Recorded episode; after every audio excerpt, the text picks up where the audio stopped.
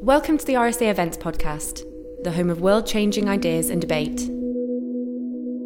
Good evening, everyone. I'm Matthew Taylor. I'm Chief Executive of the RSA. I'm delighted to welcome you all here tonight for the 2017 Albert Medal event. Uh, before we begin, could I ask you to turn your phone to silent?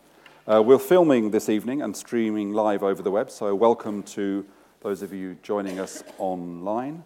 Um, and a reminder that the hashtag, if you want to join in the conversation online, is RSA Murray. Um, now, housekeeping notice is over. It's my great pleasure to introduce tonight's special event. The RSA has awarded the Albert Medal for innovation in the fields of creativity and social improvement since 1864. Recent past recipients include healthcare innovator Jos de Blok and human rights campaigner Peter Tatchell. The Albert Medal is now recognized as a means of identifying and rewarding those at the forefront of practical social innovation, those often unsung heroes who are driven by a desire to make the world a better place. We're delighted to partner with Nesta on this year's honour, and we've made the decision to award the Albert Medal posthumously to the late industrial and environmental economist Robin Murray. We're delighted to welcome Robin's wife Frances to accept the award this evening on his behalf, and I'd like also to extend a warm welcome to members of Robin's family joining us this evening. Robin Murray was a visionary social and economic thinker whose life's work was guided by a profound commitment to mutuality and cooperation. He has been called the social innovator's social innovator. Robin was active and influential across several fields, from cooperatives to energy system innovation. His expertise, practical intelligence, nuanced and humane approach was sought by many organizations over his career. Robin's writing on social, technological, and institutional innovation has had extensive reach and impact. In 2010, he co authored the seminal Open Book of Social Innovation, and his papers continue to inspire a wide range of policy debate and development, including RSA's own research around the social economy. We'll be hearing this evening from three champions of innovation and change, all of whom had a close association with Robin's work Geoff Mulgan, Nesta's chief executive, social entrepreneur Hilary Cottam, and Ed Mayo, Secretary General of Cooperatives UK. But first of all, I'd like to invite Frances to join me on stage.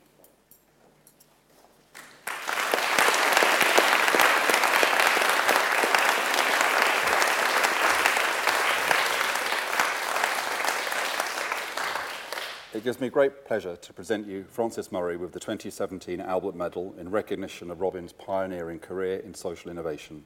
And we're delighted to have this opportunity to reflect on and celebrate the practical impact and legacy of his work.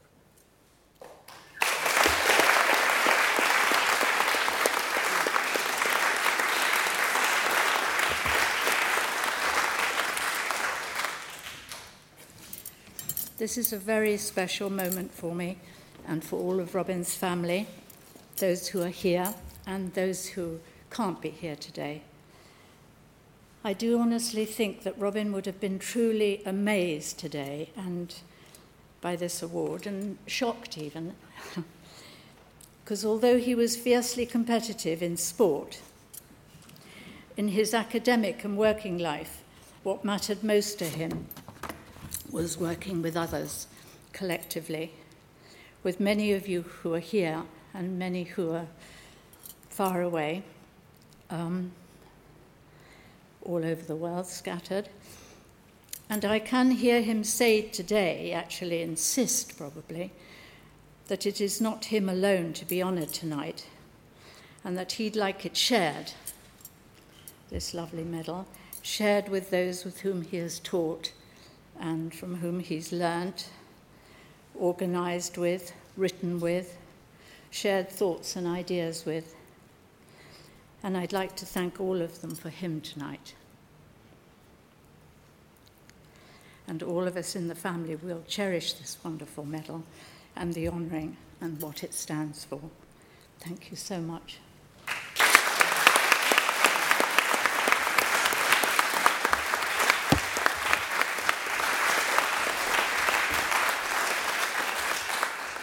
Thank you, Frances. Geoff. Well, th- thank you all. This, de- this medal is definitely much better than an Oscar, which is much in the news today and, uh, and so richly deserved. I- am one of the very lucky ones, as I guess quite a few of you were. My life was pretty deeply touched by uh, Robin in, in all sorts of ways. And all of us know people who are flat Um, Robin, I think, was like yeast. He was one of those people who makes things rise up and almost couldn't help but have that effect on the things around him. Enlivening in every sense of the word. He had certainly presence, often a chuckle on his lips, a twinkle in his eyes, and he exuded joy in life and I think in other people's voices and lives. Uh, like yeast, he was a bit invisible. He's not a household name, um, but his work has actually influenced in pretty profound ways all sorts of aspects of how we, how we work, how we eat, how we shop, how we create, how we handle the waste we produce, all sorts of things, um, but always, as, as, Frances said, done with others. Um, Matthew, I think you once said that it's not um, hope that breeds action, but actually action which feeds hope.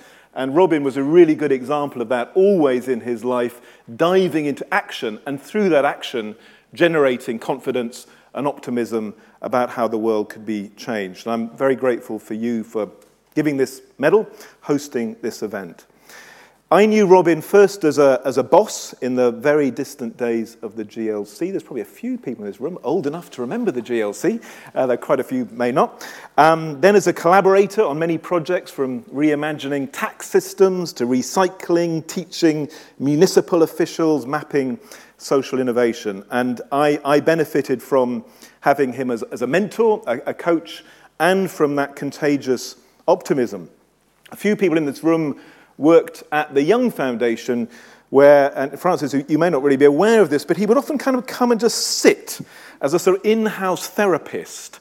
And people would just walk by and spend 10 minutes or half an hour talking to him and always come away of energized, cobwebs cleared away, a stronger sense of the way ahead, confidence that obstacles could be overcome. It was an incredibly generous uh, uh, sort of gift he gave again and again uh, and, and had a huge indirect uh, influence. What I want to talk about briefly today is his method and why it matters and why I think it's, his work is so worthy of this medal. Um, last night, um, we were in, in Italy launching Nesta Italia, a sort of branch of ours, which had gathered together a whole bunch of, um, of social innovators, uh, people from maker spaces, healthcare, co ops, and so on. And was, re- I was reflecting this morning, all of them were actually Murrayites. Nearly all of them working in systems which are not Murrayite yet. and he, he would have been completely at home uh, in, in, in that world, that world which in some ways has yet not quite taken over the systems around it, um, but hopefully will one day. When I first worked for him at the GLC, he periodically wrote detailed critiques deconstructing the things I was working on and then reconstructing them in a far better way.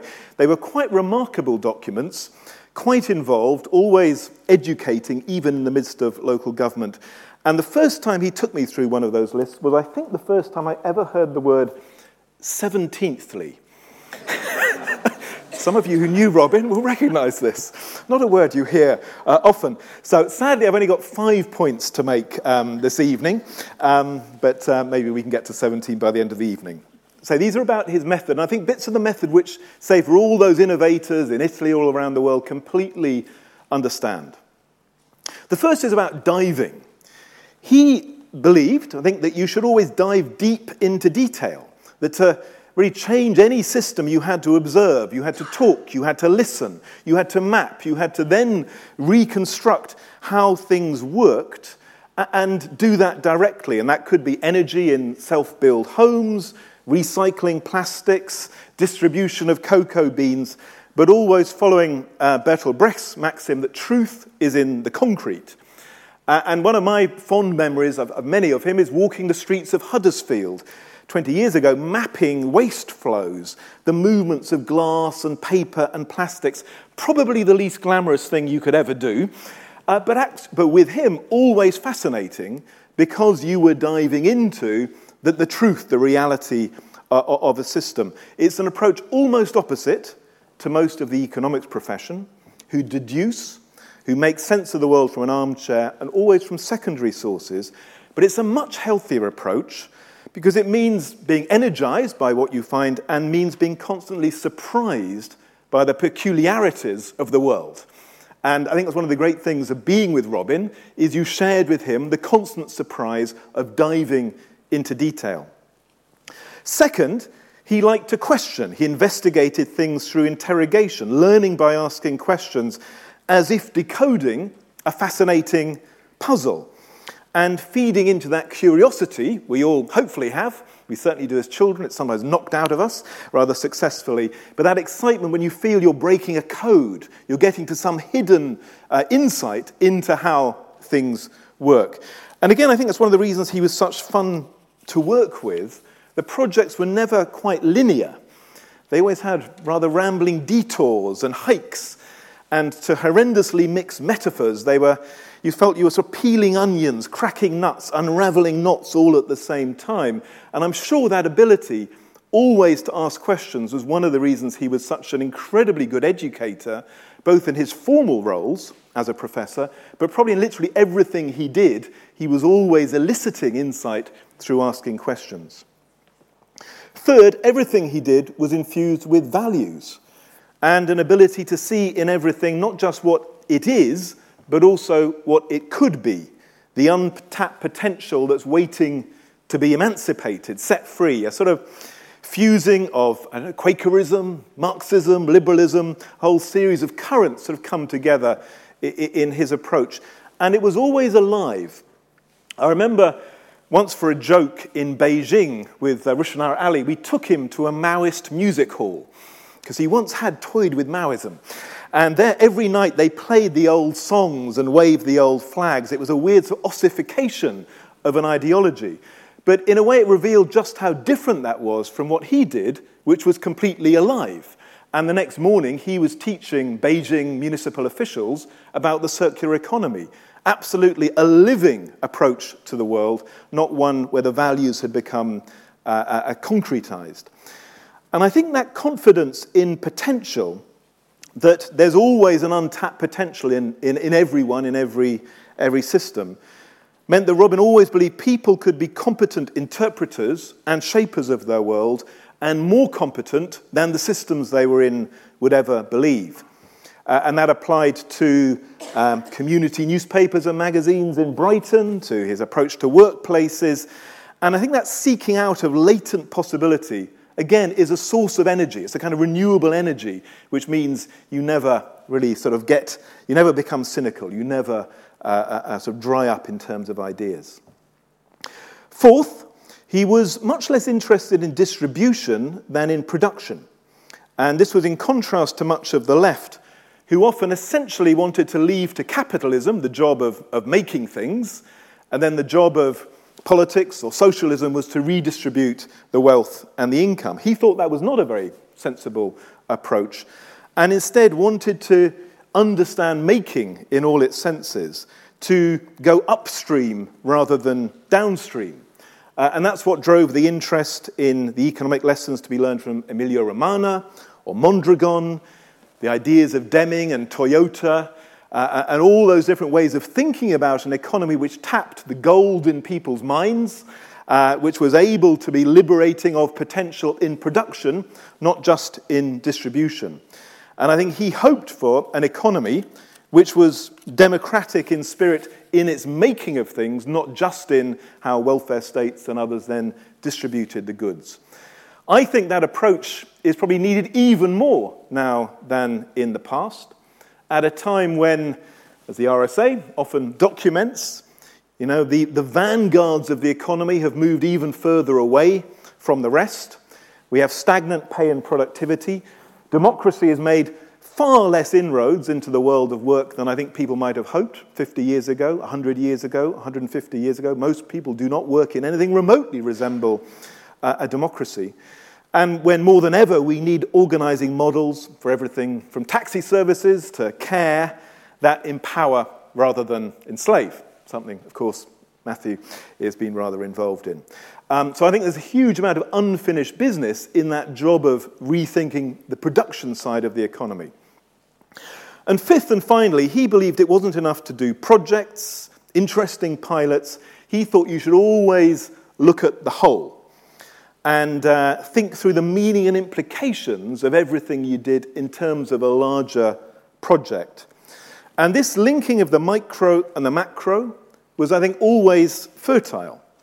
The macro could be reimagined by drawing on the lessons of millions of small experiments. In a way, that's part of what the post Fordism argument was, and later the, the open book of social innovation, which, which Matthew mentioned.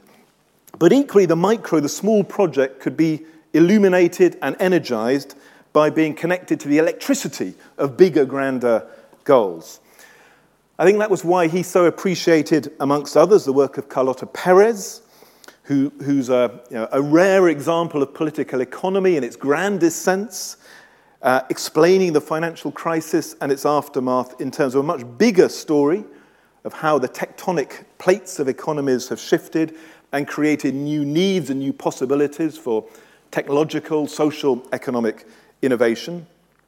It's why, in everything from his work at the GLC to co ops, he sought in everything ways to prefigure that was the, the, the word used to see what in the present could point to a better future at the level of a whole system, whether that's a completely refashioned world trading system, a city uh, not contribute, contributing carbon to climate change, a circular economy. And I suspect it's why he very unfashionably was so keen on local government, which sort of straddled the micro and the macro. And I think probably everyone who worked with Robin felt that constant iteration between the small and the big, the micro and the macro, seeing the world in a grain of sand, but also seeing a possible world in the little seeds here in the present. And out of all these methods, diving, questioning, liberating potential, remaking production, using the small to illuminate and transform the big, he did influence how we buy, how we eat, how we work, how we create. So, why spell these all out? Well, partly to celebrate him, to celebrate him receiving this medal, and I think getting credit, which he probably deserved a very long time ago, um, but probably didn't quite get because he spent his time changing the world, not writing books or articles, the things most economists did. But also because I think everything in his method is what we need now. At a time of nostalgia, with a sense of blocked progress, we need that infectious optimism, that sense of latent potential. At a time when a lot of politics is quite comfortable with very vague slogans, we need that attention to the real, the concrete, the willingness to dive into things as they are. And at a time of widespread fatalism, we need that confidence the world is waiting to be made and remade right here, right now. That spirit which says that if something is wrong, then something must be done, and we might as well be the ones to do it. One of the great pleasures visiting Robin and Frances was when a conversation would be fueled by something they had just cooked a cake, some bread, some scones fresh from the oven, and that may be why I associate Robin with yeast. Some people are flat, Robin made things rise. Thank you.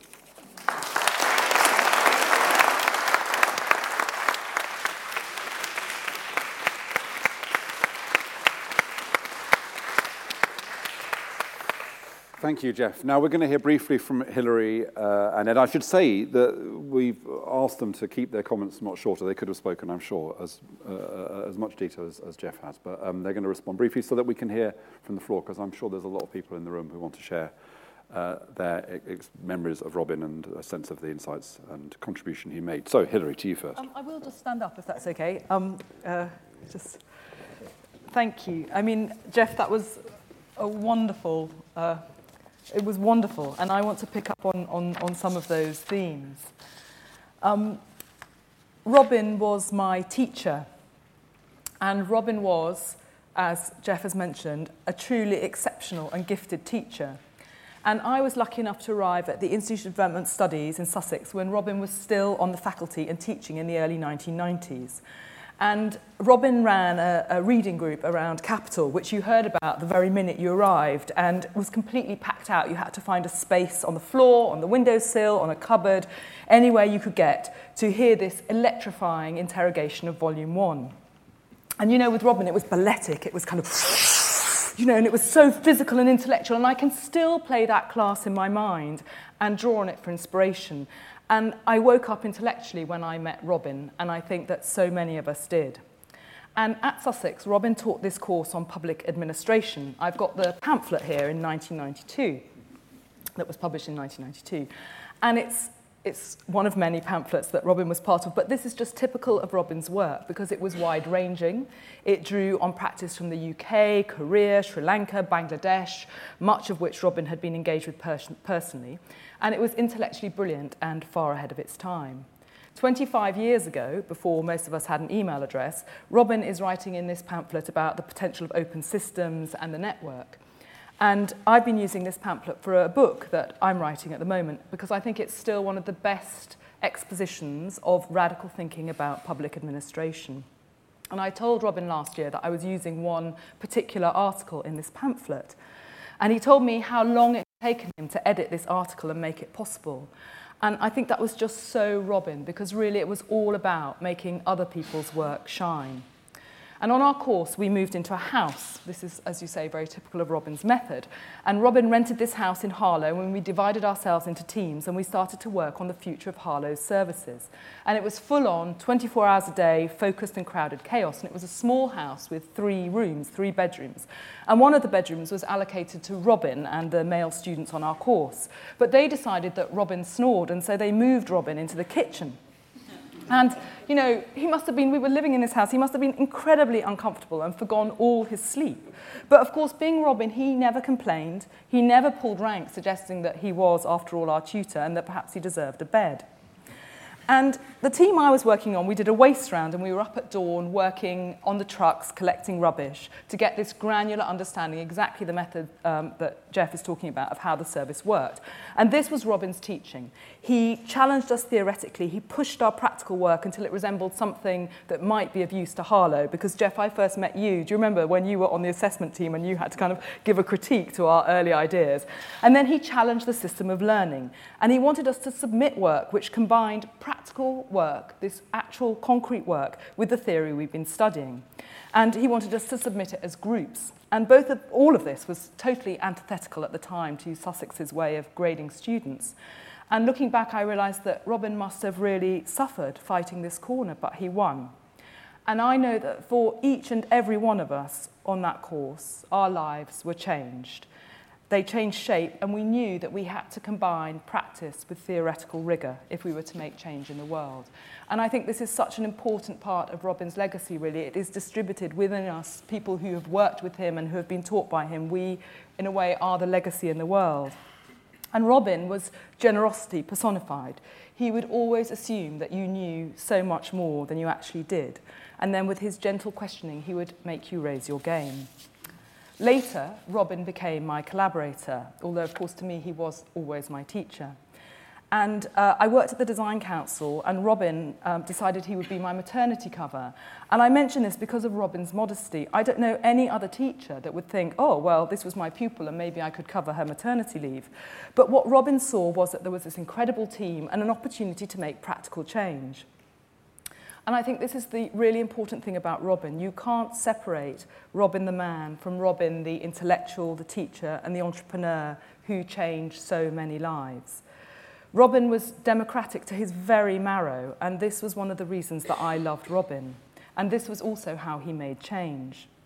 I don't know how many of you here have ever made a train journey with Robin, but I asked Robin if he would come with me to look at our ageing service Circle in Rochdale. And Robin got on the train and he shook the hands of everybody sitting around us before he sat down. And of course, most people were sort of charmed but also slightly disconcerted by this. But by the time we got to Rochdale, Robin had not only made an ally of a senior health leader who happened to be in the carriage and would help us later, but just as Jeff had said, he'd completely dissected in a myriad ways what we were doing and put it back together as something kind of much better and much more radical. And then later that day, we got stuck in a lift at Rochdale Borough Housing and Rochdale Borough They were our wonderful partners on Rochdale Circle. And I felt panic and I wanted to get out of this lift.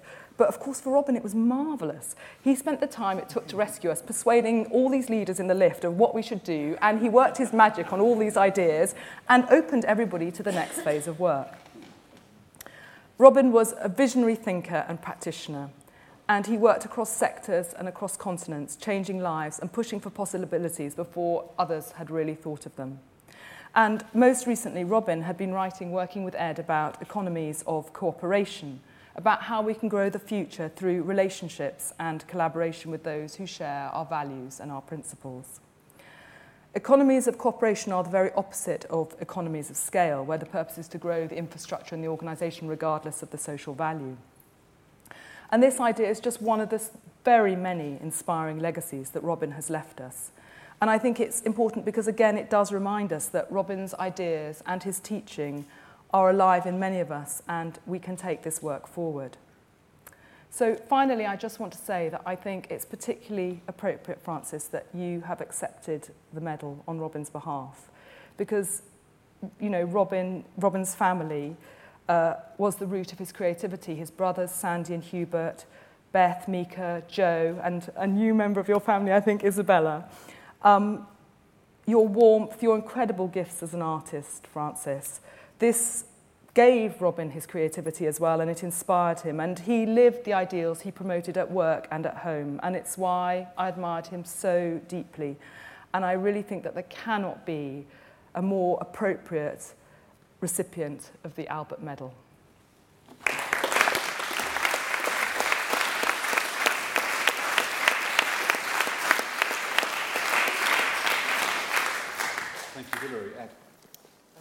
And I agree with that. I think that this medal honours Robin, but it also honours the giver. I think it honours the RSA with that association. Um, there are many people in the audience who will have known of Robin, who will have had images and pictures of him through their minds as, as, as Geoff and Hilary spoke so eloquently and accurately of him.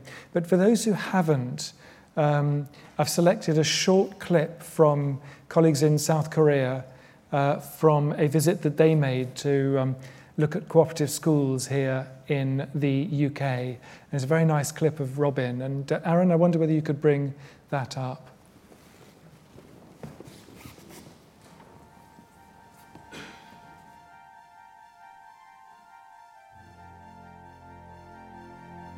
What the modern uh, post Darwinians are saying is actually there are two types of competition going on.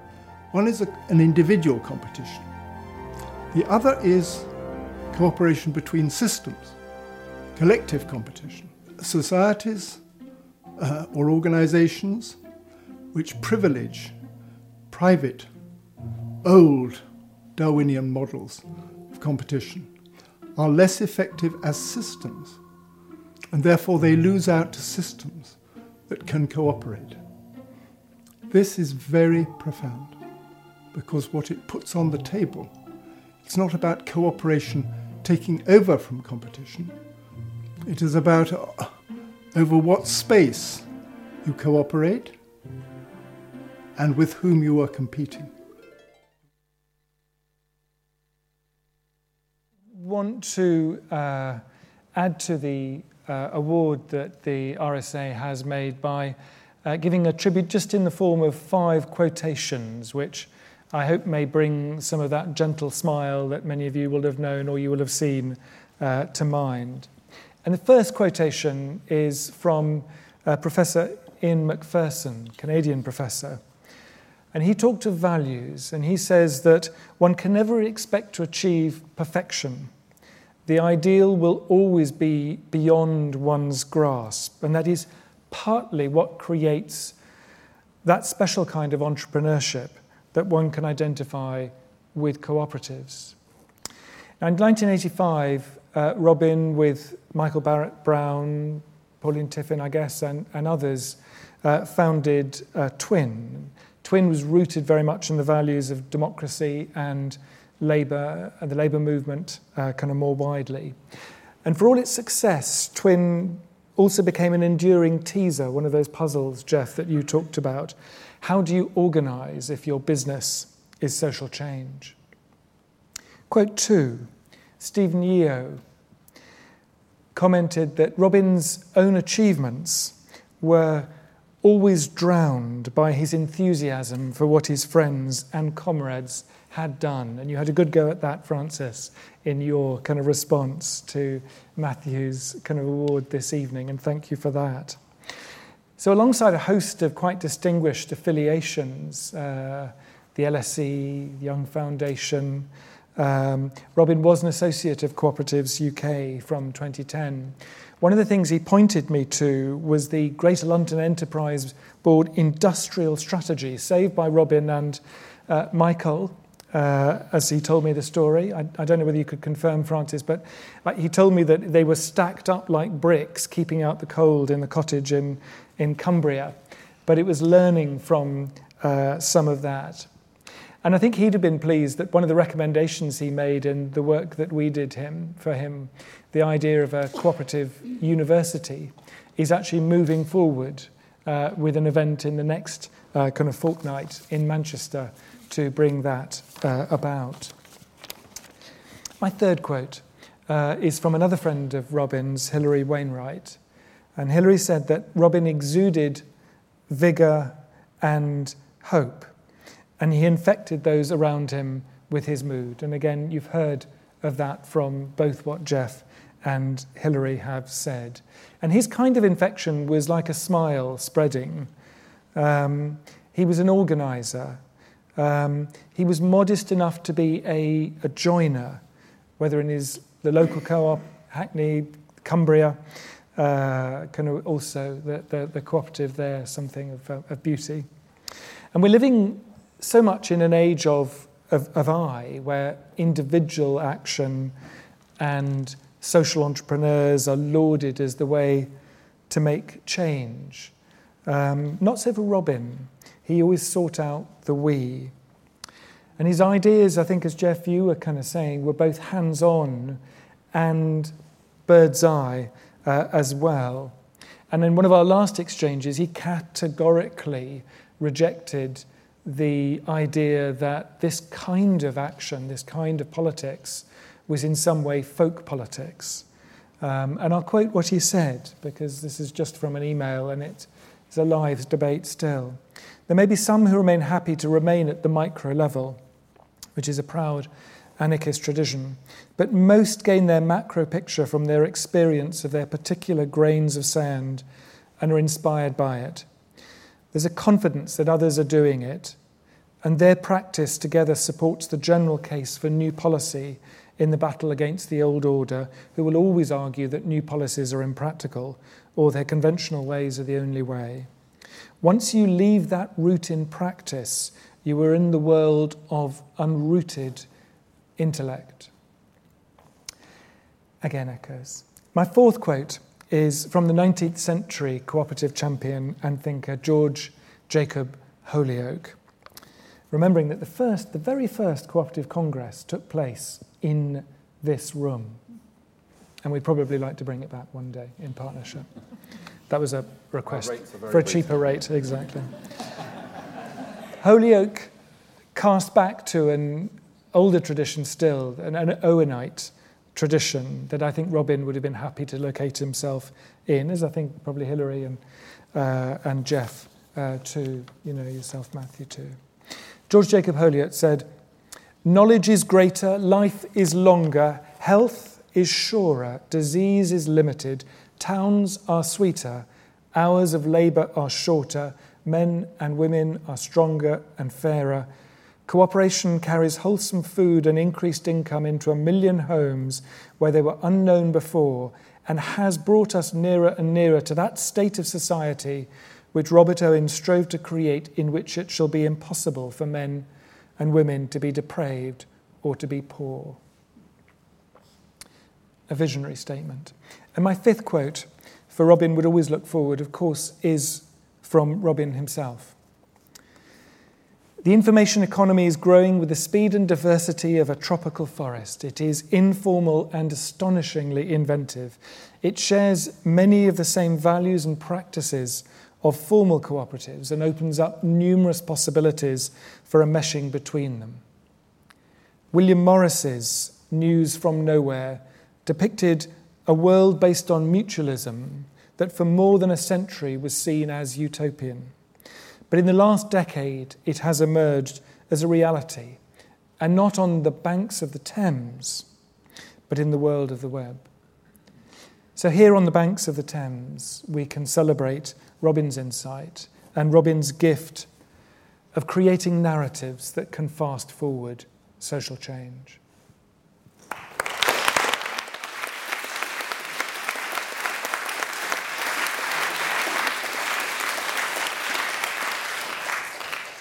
So I'm really keen to uh, open up the, the conversation in the room. We've only got till seven o'clock, unfortunately, but so I'm only going to ask one question. Um, uh, so much that we've heard is, is so positive, um, as it should be, to celebrate Robin's life. But I'm interested in what you think Robin would say and what you would say to somebody who expressed pessimism about where we are. You know, it is, it's lazy to caricature the government and the opposition, but it's not going to stop me doing it.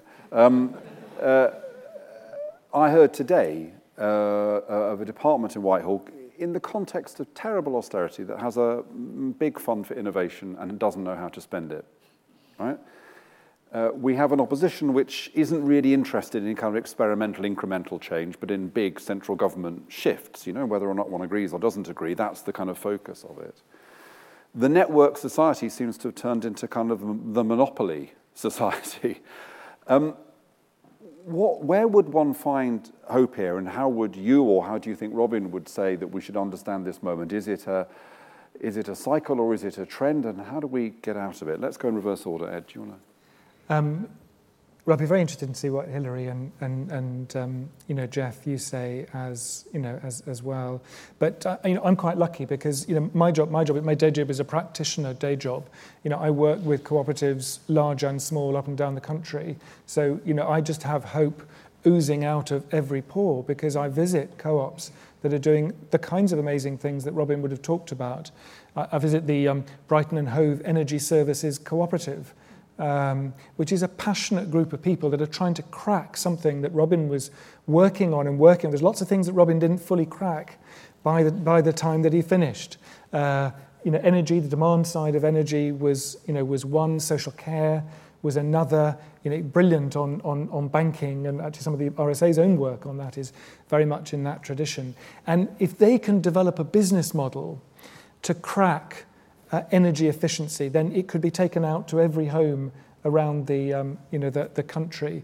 Um, I'm, you know, with uh, uh, Outlandish, Tom, you probably know Outlandish, uh, a, um, you know, a fast-growing worker co-op in the technology field. I think they're working with Nesta as well, uh, opening a new space for kind of digital enterprise.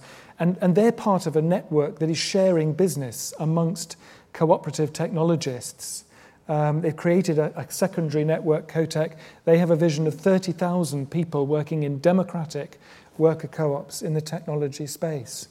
So I guess when you're working with people like that, the risk is that you are left with just the emotions of hope, the emotions of enthusiasm. Um, and, and probably we need just to be knocked over the head with the realities of, of, of Brexit and how tough these things are. Uh, but for myself, I think the energy comes from, the inspiration comes from the practice, the people that are, are, are doing those things, the growth of the Buen Vivir movement, you know, kind of worldwide, all of these signs that social movements are the route to social change rather than policy and governmental action. And ultimately, it's social movements that create uh, and recreate values. They institutionalize, articulate and institutionalize values that take root in society and economies over time. Well, I think one of the things is that you never knew what Robin was going to say. I mean, I had to always, you know, that's what was so brilliant. It was, you know, it was always so interesting. You couldn't predict it and you had to find out. You know, when Corbyn first was leader, I had to kind of call Robin and say, Robin, what do you think? Um, and, um, and so that's very important that, that we don't know. Um, I think that uh, I think you know one of the really important things is something that both Jeff and Ed have talked about, which is the way that Robin always found energy through practice. And so he would come up with his response to your question would be talking about practical examples and talking about um, different practical things. And I think that would be really important. And as Jeff said, he would then brush the cobwebs off everybody else and we would all feel slightly differently about it. But um, the, one of the um, last things that I did with Robin was, I think it was last summer in Dartington. And um, I asked Robin that same question because it is quite hard actually not to be. And we were talking with another colleague of ours, um, Julie Richardson, who was at, at Sussex mm. and is also a radical, very um, interesting economist. And they were talking together about the idea of mycelium. I don't know if everybody's familiar with this, but it's, you know, the, the roots of mushrooms, which the mushroom comes up and the mushroom dies, but the root gets stronger and stronger and spreads invisibly over thousands of miles. And I think partly because Robin always had this historical sweep, he was very conscious of the fact that, yes, okay, it might look in this very small, tiny part of the historical wave, things might look grim now, but underneath, just as you've been saying, really, Ed, what is happening is incredibly vital, strengthening, and things are really changing. Things are really changing. Well, one, one negative and one positive uh, comment. I think someone like Robin, who I didn't know your quote on the macro and the micro, but who iterated between them, uh, often had most impact when he could work with uh, someone who ran part of the state. So Michael Ward, Nicky Gavron in London, or the state of Ontario in Canada, or, or Seychelles. And I think he was unlucky. He was very unlucky to be you know, working in a period when there were so few political leaders who had the clue to understand how much they needed his sort of ideas. And so I think we as a society got far less value out of Robin because of that. And, you know, there's all sorts of reasons for that um, which we don't need to go into. The, the more positive side, as a version of this, echoes what Hilary said. He, he was very um, taken by Carlota Perez and others, Chris Freeman and others, who, who had a, a sense of really the long waves of economic change.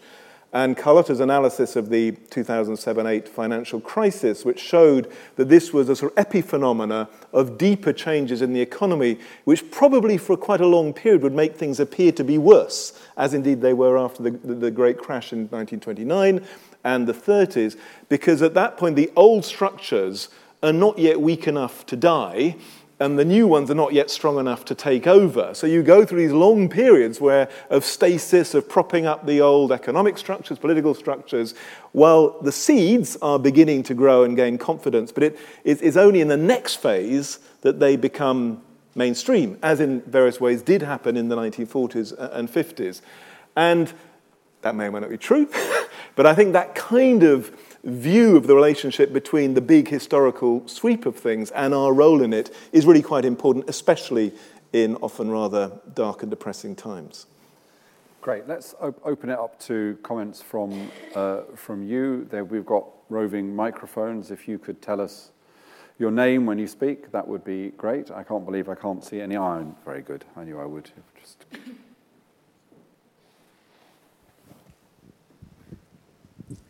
Uh, good evening. Um, my name is Mark Dorfman. I'm a town planner um, and uh, a fellow of the RSA. Um, just, just to respond to um, Matthew's concern, I, I just finished reading um, a new George Monbiot book and also um, sort of out, out of the wreckage, and also a book by Kate Raworth, The Doughnut. Economics. And it seems to me that those two together um, say three things about going forward, which takes on the work of all four of you sitting in front of us. First, first of all, is uh, it's about the ownership of commons. Um, sm- local people finding ways to have power and to own, but not um, and share common spaces and common means of production and services. Uh, do that through fellowships rather than memberships. And then the, the big thing is organizing of big data and the story of how Bernie Sanders almost was, was the uh, um, president of the United States. Um, and it seems to me that the, the first two are uh, something about uh, what social entrepreneurs hold deeply, but the third is about how to manage and manipulate the uh, social network and the information economy. And the story about how Bernie Sanders did so well in the American election is quite incredible as a technique. Um, and I'm just wondering if uh, I've, I've got my understanding right, or whether any of those, those three things spark um, an avenue that, that the four you think is a positive way forward. Okay, let's um, take comment there. Hello, I'm Alan Sackett. I worked alongside um, Robin in the 70s in Brighton and in the 80s a bit in London. And uh, I just wanted to share an anecdote which confirmed what you were saying. I was standing in a food queue at a party in 1974 at a mutual friend's house. And I'd spent my life till then absolutely convinced that what we had to do was have high levels of redistributive taxation, and that would be a good thing. And he said, Taxation's a disaster, Alan. He said, I said, What do you mean? He said, Taxation is an act of love between um, those of us with spare resources and the common good. And we bureaucratize it in the kind of way that make people loathe it. And so we take away the act of commonality and cooperation that we have together. And it just struck me that that's completely in the spirit of what you'd said. And I thought I'd like to share it. Very good. Um, who else wants to make a comment? I'm sure other people do want to. Uh, yeah, here. Ah, there's a recognizable face. Ch- Charlie Leadbeater. Uh, I met Robin at a Marxism Today away weekend in a dusty, aristocratic, former aristocratic mansion. And he had just, or he was just writing an article called Benetton Britain, which was about post Fordism. And I'd just written a piece about why the left should be interested in individuality rather than individualism. Uh, and Robin had a gift which all of you have talked about, but he had a, a, sort of gift to be able to change the way that you saw your life and your work. And he said two things to me uh, in different occasions. One at that event.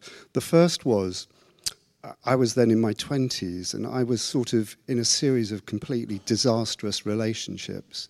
Um, and so I was quite happy to go on an away weekend with Marxism Today because, you know, nothing was really working for me personally. And Robin said to me, of course, these weekends would be so much better if my wife was here. And I suddenly thought, oh, that is what it must be like then. If you actually fall in love, you must actually want your wife to be there on these weekends. Um, and so, unwittingly, he kind of explained and set a standard for me, which was about how you should live. And the thing that you felt about Robin all the time was that sort of generosity that came from Robin came, as Hilary said, from that relationship. But then uh, later in the uh, 90s, Robin, Frances, and uh, us, we lived very close to one another in Hackney. And so I had the opportunity occasionally to go for a cup of tea with Robin, which was very special. And so, very keenly, uh, just after the Labour government was elected, I went round and said, he said, What are you working on? I said, I'm working on all of this stuff about how we can deliver public services more efficiently. And he said, I mean, he kind of smiled, he paused, he was very gentle, he was aware that he was about to say something that was potentially explosive. And he said, You know, Charlie, there are some problems to which you can deliver solutions, and there are some problems that you need to create solutions for in the process of solving them. And they're quite different approaches. And so, what he did with me then, in effect, was he sort of came over to me, he kind of picked me up and levitated me, sort of turned me upside down and around, and then gently placed me back down where I was sitting, having completely revolutionized the way that I saw the world. Because having thought that actually the reform of public services was all about how you deliver things, I came to see that actually it was about how you create things health, education, learning, safety, whatever it was. And he had this remarkable ability to go from the small to the big and to go from the critical to the generous, which was, I think, changed lots of people's lives in ways that he never really understood uh, the power of that generosity. So before I bring the panel in for a final comment, and, and then there's a chance to go downstairs and, and have a drink and carry on chatting. Uh, yes, I know if I said final, people would suddenly put their hands up. It always, always works. Uh, just to, uh, I worked with uh, Robin at the GLC, and I just want to recall a, a, a, part of him that was a street fighting politician. Uh, we've talked a lot about his intellectual generosity and wit. When we went into the GLC, it was a war. Uh, and I can remember one of the director generals coming up to me, pinning me against the wall, and saying, We will bury you. And I'm delighted to say Robin led a team in which we buried them. And he fought at all levels of politics, bureaucratic and political. So I don't want to let that side of uh, his, his reality, the toughness of him, uh, go by without remark. So that prompts me just for a final thought from you, from you all before we, we finish, which is that this combination of being able to feel incredibly passionate, but yet not be predictable, yet say the counter. I mean, that feels. I, I know I'm the, the, voice of gloom tonight, I know, but that feels like something we've lost as well the capacity to be passionate, but yet not to be kind of in a particular camp, in a position which, how do, is that something that we can regain? Where do we look for? I mean, I, you know, I found that a bit when I did the employment review, is that I, I felt this overwhelming pressure to be one thing or the other, and to try to stay in a position where you said that I care about this issue, but actually I'm, I'm not going to entirely agree with anybody. That's, that's an important kind of uh, form of thinking, isn't it, to social, to social innovation, that kind of combination. Geoff? Um, I don't have an answer to that question, but just following what, what Nick said, I think there, there was in Robin a really good example of something you probably see in anyone who really makes change, which is a strange mix of arrogance and humility. You have to be very humble to listen to the world, to share, to cooperate, but you actually need a certain sort of confidence and sometimes arrogance which he is bearing. I mean, he, he was a, you know, had a, a great sort of physical uh, stature. He'd been a fantastic actor, you know, um, meant he wasn't frightened by anyone. Um, and most of us are frightened. you know, he stood up in planning inquiries or in all sorts of settings and was very happy, as you say, to, to fight and argue his case. And the thing which is going through my mind, which I don't really have an answer to, is all of you, in a way, have described sort of learning processes, how he was able to make people more than they would have been otherwise through a, a combination of gifts of interrogation, levitation, all sorts of things. Where are our, institutions doing that, nurturing the people we need for the next 10 or 20 years? Our universities are certainly not doing it. Almost none of the things we've described are standard practice in, for the uh, you know, 50% of each age cohort going in universities. Maybe your cohort one will be that. But I think that's the question we should sort of take out of this conversation and Robin's life is really not, not how do we clone him, but how do we ensure we are populating our society with tens, hundreds of thousands of people who have that confidence and humility mixed in that strange formula. This is completely unfair, uh, Hilary. But actually, it seems to me, as Geoff just said, this, this is the entirely appropriate way to end this, is with a future research agenda that is starting to take shape, which is around, you know, what are the kinds of institutions that, that we need. What do you think is the question that we should be looking at that most honours Robin's contribution? You're, you're thinking about the future of the welfare state. You're returning to these ideas, I guess. Well, I actually want to return to work, and I think that what Geoff talked about about productivity is, is really, really important. But um, so I don't know that I can necessarily answer that question, but I can say, in answer to what you said before, is that of course it wasn't all that fluid. I mean, Robin had these values, and everything came back to those values, and I think that that was really important. And then the other thing that I want to say, in a rather old-fashioned way, is that. Um, I mean, Ro Robin, you know, Robin had this immense intellect, and he was deeply, deeply read. And actually, unfortunately, what I think we're missing is, and perhaps generously Jeff would say, well, that's because there's no institution where this can happen. But I think that we're missing that sort of application, and that's really important that kind of deep reading, that deep knowledge, and that incredible intellectual rigor. And then what was different about Robin was that rather than taking that up to sort of the ivory towers, he took that rigor into practice. And that's, that's what we need. We need to kind of think about how we can bring together doing and thinking in new ways in this country because there is still this divide, which Robin breached, which is that thinking is very important, the pamphlet, doing is a bit down there. And, you know, as, as Jeff has described, he brought together the macro and the micro, the thinking and the doing, and, and that is how change happens. And Robin really was ahead and radical and brilliant in the way that he did that. So, reinventing institutions, rediscovering praxis. Do you have a third imperative for us, Ed? I think thinking and doing, absolutely. Um, so on the, the point about you know uh, reading John, George Monbiot's book or, or, or Bernie Sanders' organising techniques would have that been a sort of hope? I think Robin actually was deeper than that. That he he wouldn't look at an analysis of the world. He would look at the drivers of change, And, and that's certainly what he taught me in terms of uh, in, you know, industrial economics and, um, and strategy is where are the drivers for change and where can those drivers actually connect with and be used for social, social and ecological sanity. And once you look at that, you're, you're no longer looking at a, at a flat picture. You're looking at things that, where things are already changing. Um, you know, and, and I think Geoff, the, in some ways, when you, your, your remarks was talking a little bit about that, that dynamic that he would have talked about. So not to disagree with what you said, but just to understand a little bit of, of the difference that he he brought. And sometimes it really was going down to the practice. In the work that we did, we come up with our own big, thick cooperative innovation book, which I'm, I'm, you know, is if you ever get cold in Cumbria, then then we can send you some. Um, and it was it was all about going down to the practice, going to visit you know, teachers in cooperative schools uh, or renewable energy co-ops, really to understand the detail because, you know, actually you'll hear lots of things that aren't useful, but I bet, you know, I guess like your time in Huddersfield, you'll get to a point where there's, hold on, actually, here's something that you can really do something with. He had a business brain.